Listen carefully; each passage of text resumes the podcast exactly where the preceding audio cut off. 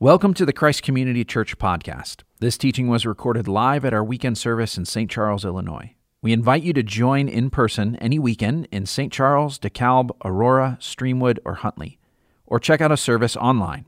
Learn more at ccclife.org. And now, enjoy the message. I'm now really sad my name isn't Gary Miracle, but I'm still glad to be with you uh, here this morning. So, when we approach LGBT questions, it's helpful to acknowledge at the front end that a lot of us, our first feeling is fear.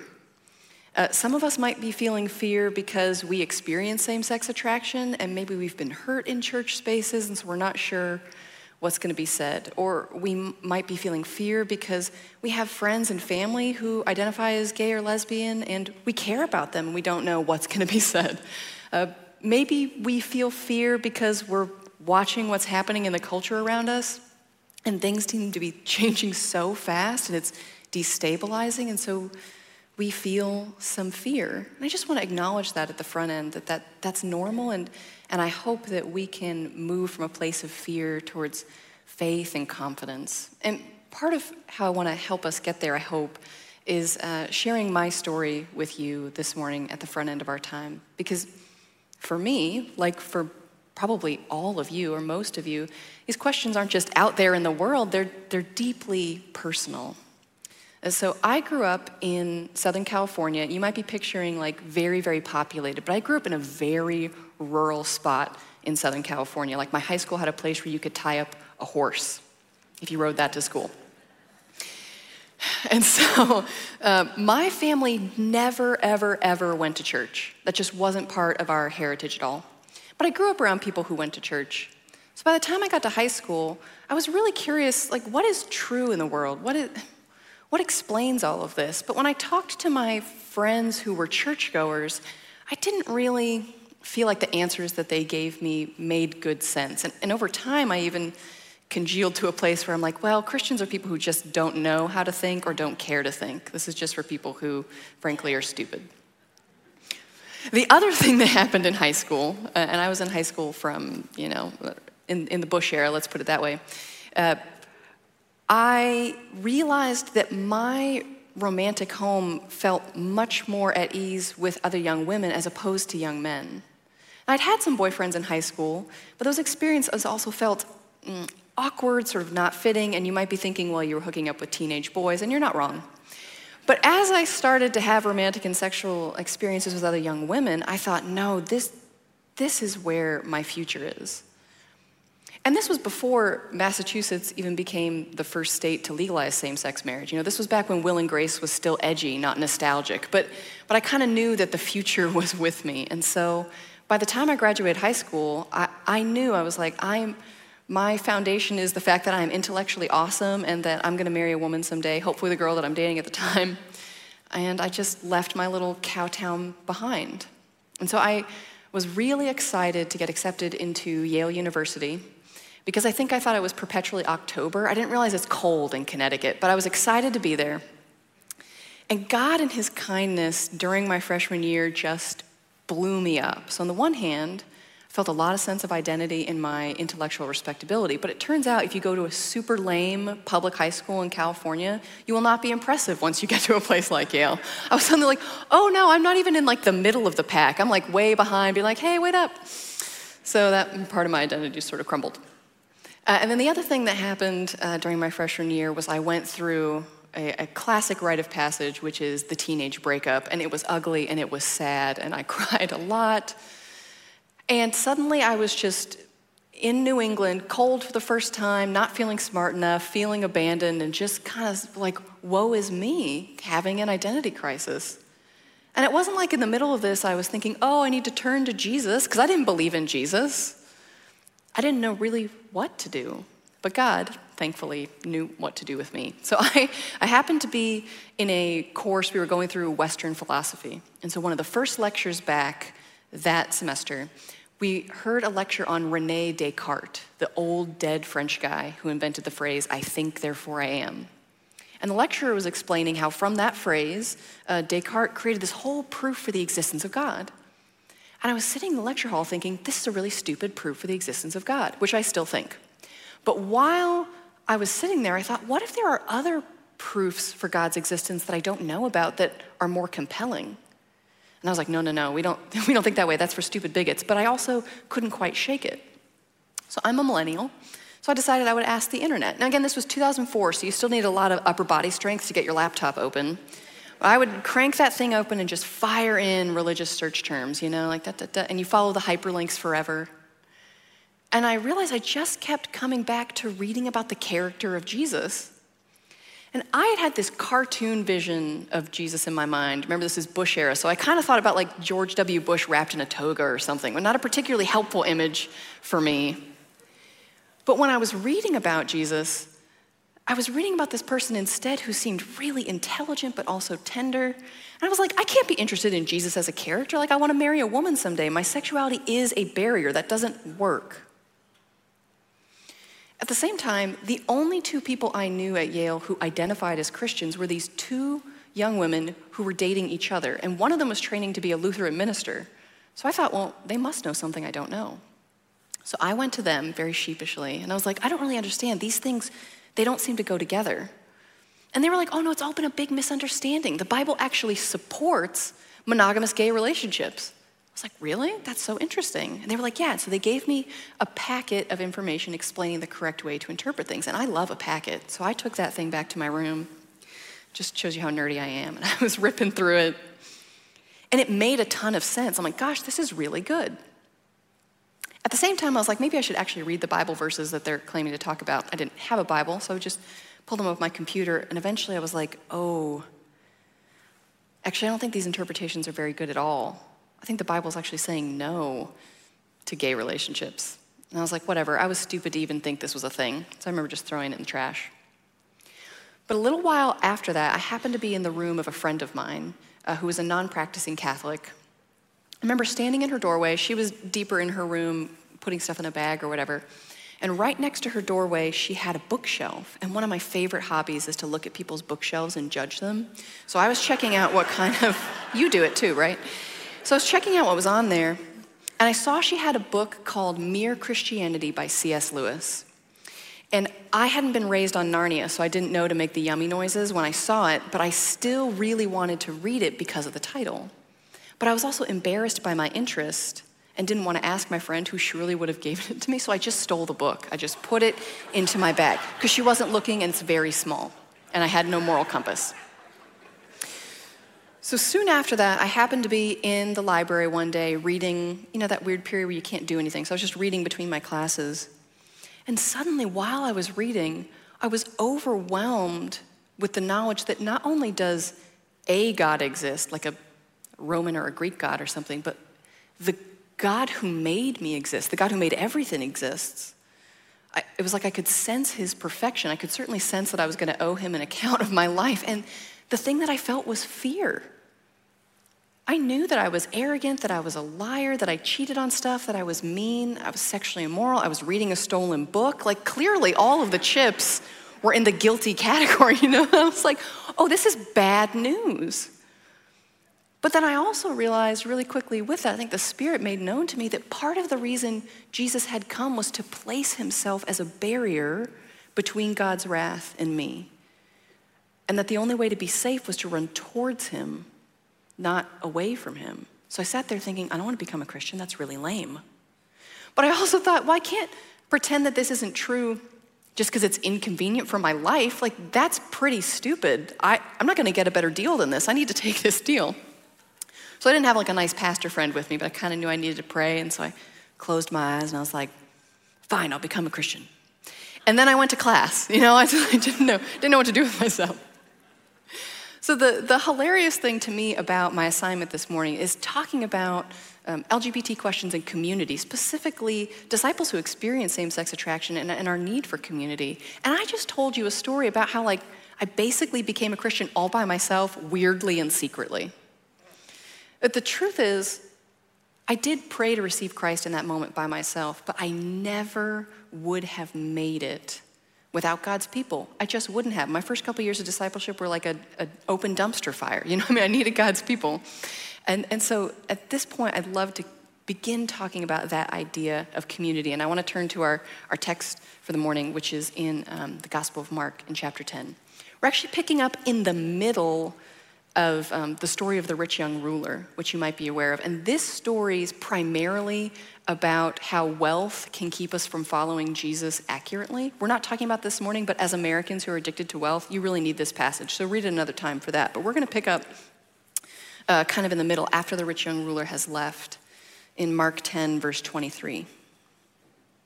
So Jesus looked around and said to his disciples, How hard it is for the rich to enter the kingdom of God.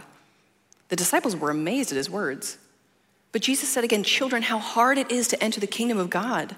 It's easier for a camel to go through the eye of a needle than for someone who is rich to enter the kingdom of God. The disciples were even more amazed and said to each other, Who then can be saved? Jesus looked at them and said, With man this is impossible, but not with God. All things are possible with God. Then Peter spoke up, good old Peter, We've left everything to follow you. Truly, I tell you, Jesus replied, no one who has left home or brothers or sisters or mother or father or children or fields for me in the gospel will fail to receive a hundred times as much in this present age homes, brothers, sisters, mothers, children, and fields, along with persecutions, and in the age to come, eternal life. But many who are first will be last, and the last first. And we have to recognize right off the bat, right? Um, Jesus is not talking about LGBT questions in this passage, nor is he talking about our contemporary questions, but there are still some really good principles, especially in what he's doing in verses 29 and 30, that can be helpful as we consider our questions this morning. And one of the most important things we're going to think about as we think about community is first, our community has to be founded in Jesus Christ. There's a general flow in verses 29 to 30 of like, saying no to some things and gaining other things, this like giving up and getting. And that can immediately trigger for us this instinct we often have of treating God like a gumball machine or something, right? Like I put in a certain type of obedience and I get out some type of reward.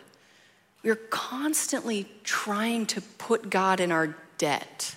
We're constantly trying to say, like, well, I won't do this or that or that, and then you have to give me these things. Or I will do, you know, I will go to church every week and go to home group and serve in this way, and then you owe me something. Maybe it's a certain job or a spouse or health or whatever.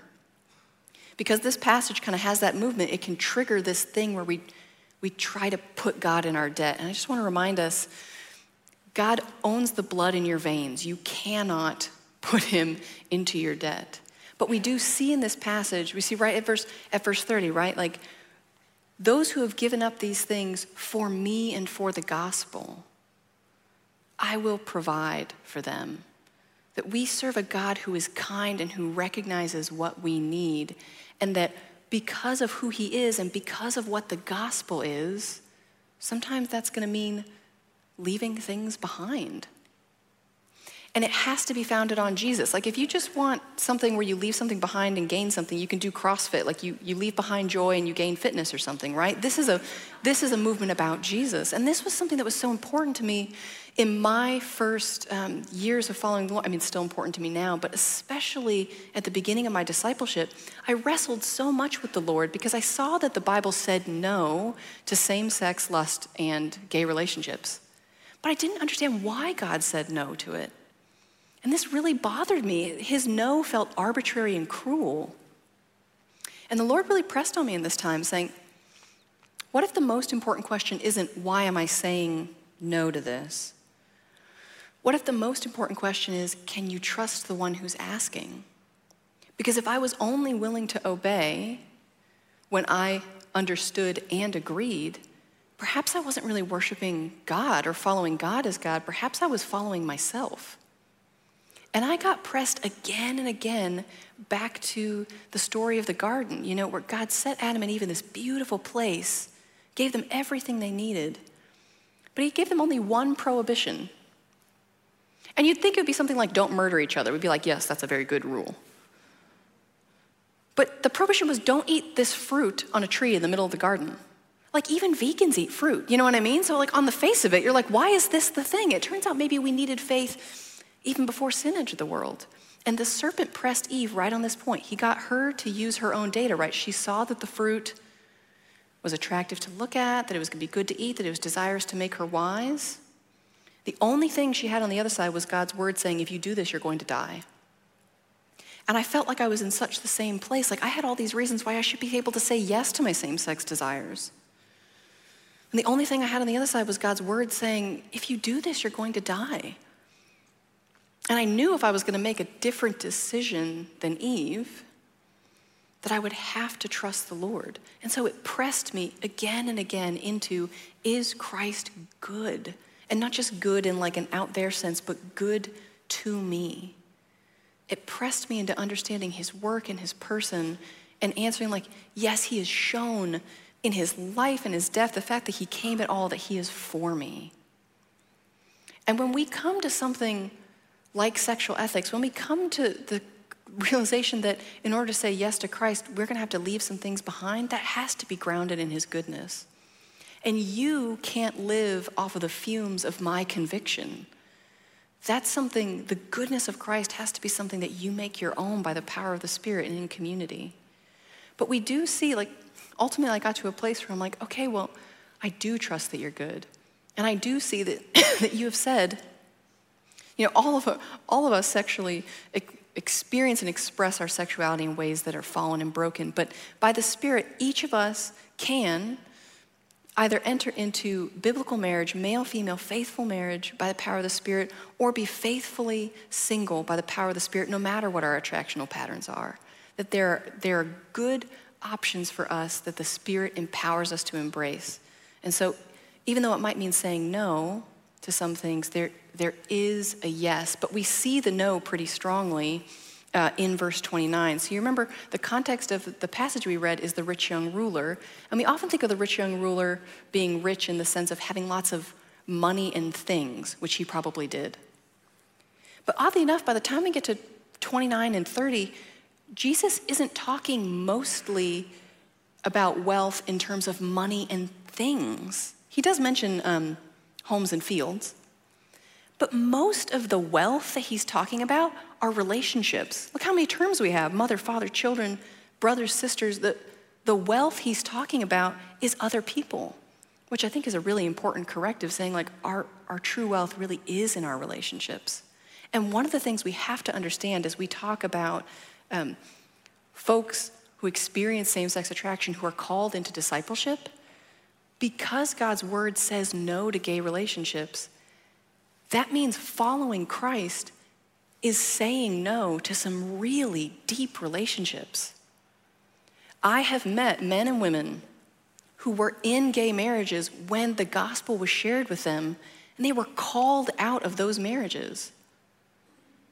I have met other people who were in other serious romantic relationships who were called out. I have met gay and lesbian people who received the gospel and then were ultimately rejected by their own former communities because there was just such, you couldn't understand what it meant to say no to a part of their life that was so previously important. When, when someone who is in the LGBT community hears the gospel, it is a walking away from family, chosen family and otherwise. We have to take that costly obedience really seriously as the church. But it's not even just someone who hears the gospel who happens to already be in the LGBT community. We have youth and folks in our own church who experience same sex attraction because of the beauty of Christ are saying, I recognize that this is my experience, but I'm going to say no to these desires because I want to say yes to Christ. And so it's also saying no to even future romantic relationships or future community. And some of us have never had to give up that kind of anything to follow Christ. We need to recognize how big of a piece this is for same sex attracted disciples to say, yes, I may still experience this attraction, but I am saying no to these relationships. Now, same sex attracted people are not the only disciples in the world who have to give up family. That's something that some disciples have had to do throughout the history of the church and even today in the world. But it is a particular part of our experience. And the, the words of Christ are so helpful in response, right? He acknowledges, okay, you're going to have to leave certain relationships. But he has a response too in verse 30. And what's really interesting are the things that Jesus doesn't say. He doesn't say in verse 30, um, you might have to leave father, mother, children, brothers, and sisters, but don't worry, someday you'll go to heaven. In the meantime, it's just you and me. Sometimes we have in evangelical spaces this sort of like, uh, Jesus isn't like, I only need Jesus. Now, if you have the whole world and don't have Jesus, you don't have anything. But it's interesting to notice in this text, we don't see a just have Jesus, like you left your whole family and I'm enough, so don't worry, we'll just wait for heaven kind of idea. I mean, frankly, we see this even in Genesis 2. Before sin enters the world, so Adam still has direct relationship to God. God looks at Adam, the only thing that's called not good before sin entered the world, God looks at Adam and said, Oh, it's not good that the man be alone. Now, was Adam alone? He had direct relationship to God. Well, in a way, he was because we're actually designed for intimate relationships. We are designed for community. Just as God exists perfectly in community, so we need each other. That's part of the reason why Jesus says if you have to walk away from certain relationships, you'll get others in return because you're designed that way. So it's a mistake to think, I just need Jesus. Actually, we're designed to need each other. But a, a, similar mistake that can sometimes happen in our culture right now is we think, yes, we are designed for intimate relationships, and what that means is you need to be in a romantic relationship. This is what I call salvation by romance. So in the culture, it just means you get consent. In the church, it means you get married. But there's this strange tendency we have to say, uh, well, if you are a faithful Christian, then God's reward to you will be a spouse with whom you will have perfect sex forever or something like this. I just want to remind us that's not in the Bible. Marriage is very good and it is a picture of the gospel. But it is not a promise, nor is it even preferred. If you read 1 Corinthians 7, singleness is the varsity team, marriage is JV. Like our, our churches actually need both marrieds and singles. And sometimes even we read the Adam story and, you know, Eve was brought to him. Well, it, was the first marriage because they needed to fill the whole world with children. Um, but that's not the only thing we see. You'll notice even in verse 29 and 30, spouses don't even get mentioned. It's all the other family terms that get mentioned our parents, our siblings, our children, which again doesn't mean that marriage is bad, but that we need the intimacy of family, not just where we have a spouse and become like an ingrown toenail of a community. That's not good for married people or for anyone else. We need to be family all together. Every single one of us needs intimate relationships like this. We need places to be encouraged and to encourage. We need places to be rebuked and to rebuke. We need people to laugh at our dumb jokes. We need people to cry with us, to care about the fact that our sports team didn't win again or whatever. You know, we just need family life. We need people to help us go through that discipleship map you saw a video about. We're like, I don't know how to answer these questions. You help me answer them because you know me. And that's why Jesus says sometimes saying yes to me is really leaving behind relationships, but also I'm giving you a gift a hundred times more in this present age with persecutions.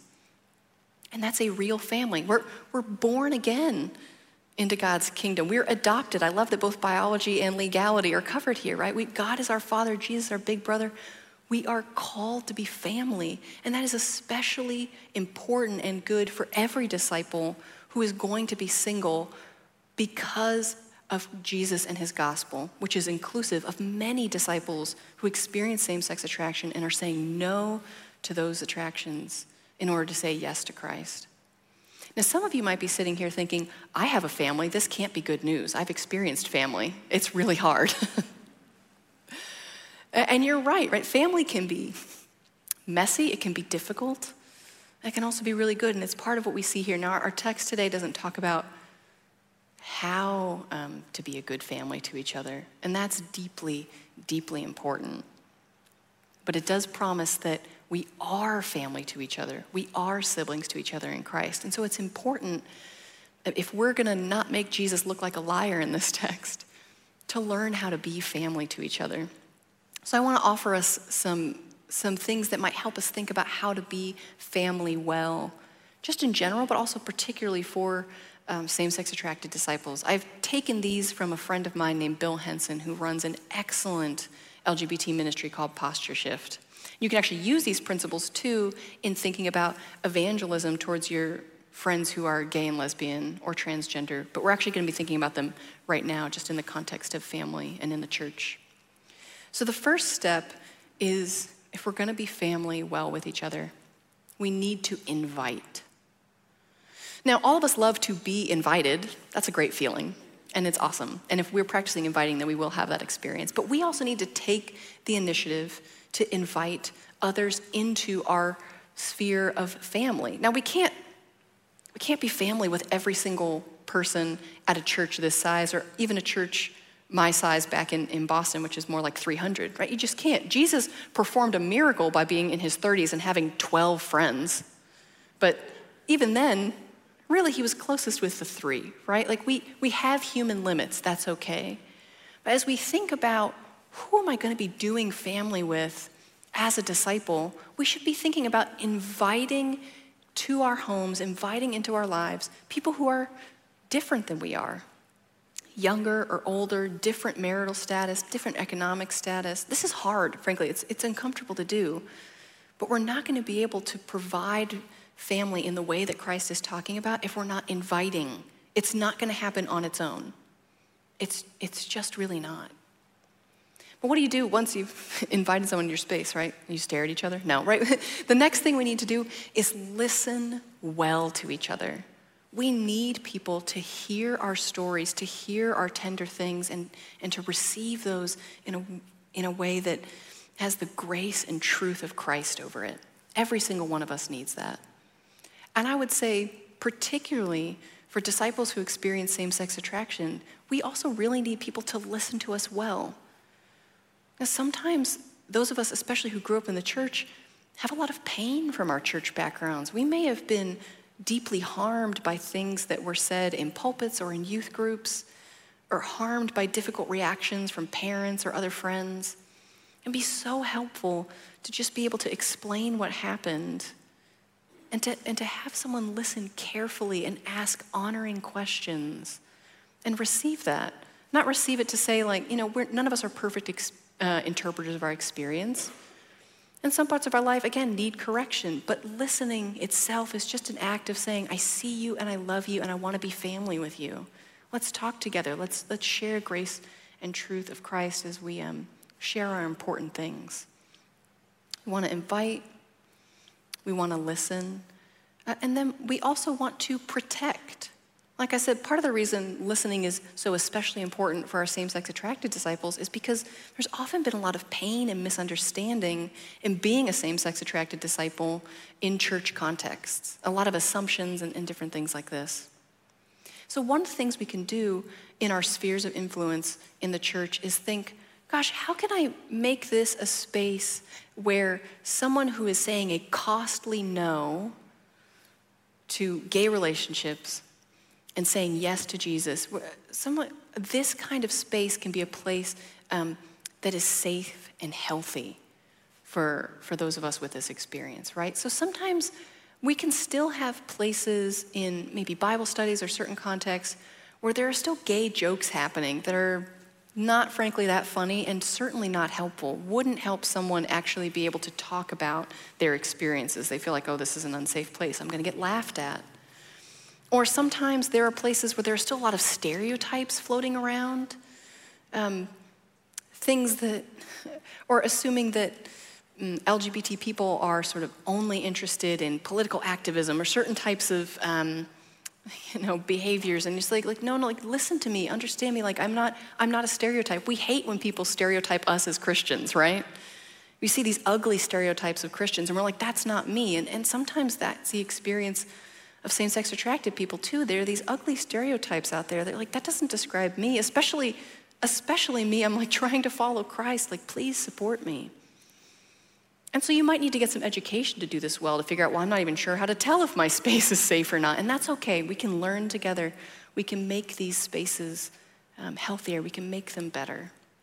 And then we also want to invest. We need to invest in our disciples who experience same sex attraction because so much of us often have had to hide or have been kind of on the margins because of difficult things.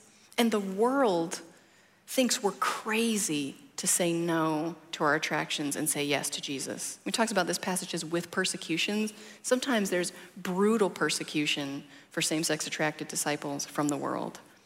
And then also difficulty sometimes from the church. But what if we invested in our disciples who experience same sex attraction in a way such that we were thriving in Jesus and where we were growing in maturity and where we were able to serve the church in ways that allow it to flourish? That would be a witness to the watching world that saying no to attractions and yes to Jesus isn't a death sentence. It's actually invitation into a healthy, beautiful, boisterous, sometimes problematic family, like all good families are, right?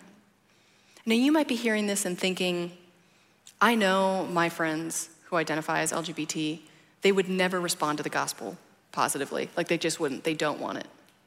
I just want to remind you the, the gospel is the power of salvation for everyone who believes. Uh, it is beautiful. I'm not the only person I've met who was in gay relationships and heard the gospel and was like the man who found the treasure hidden in the field and in his joy sold everything to buy that field, right? But you might be thinking of your friends and thinking it's impossible, they'll never want the gospel. Or you might just be thinking of the church cultures you know or church spaces you know and thinking, could this ever be a healthy family where we actually live out what Christ calls us to? Um, I don't know. I'm not even sure we could get to invite, let alone the other steps on the list, right? You might be thinking, no, this stuff is impossible. It's, it's impossible. But I, I want to close us with what Jesus says in verse 27 of Mark 10. He says, Jesus looked at them and said, With man, this is impossible, but not with God all things are possible with God. So let's, let's pray together. Father, we thank you that you sent your Son to redeem us, that no matter where we are, um, the gospel is powerful to save because you are powerful to save and you love us. If we are hidden in Christ, your face towards us is not anger, but it is warm affection. You're not waiting for some future time where we get our act together to love us. You love us right now. So I pray that in this love, we would feel confident, um, confident to listen to each other, to invite, to share the gospel, even with people who we think would never ever respond to it because you are a God of miracles and surprises. We love you. I pray that you would bless Christ's community with your spirit and your power to see beautiful things happen here. And I pray this in Christ's name. Amen.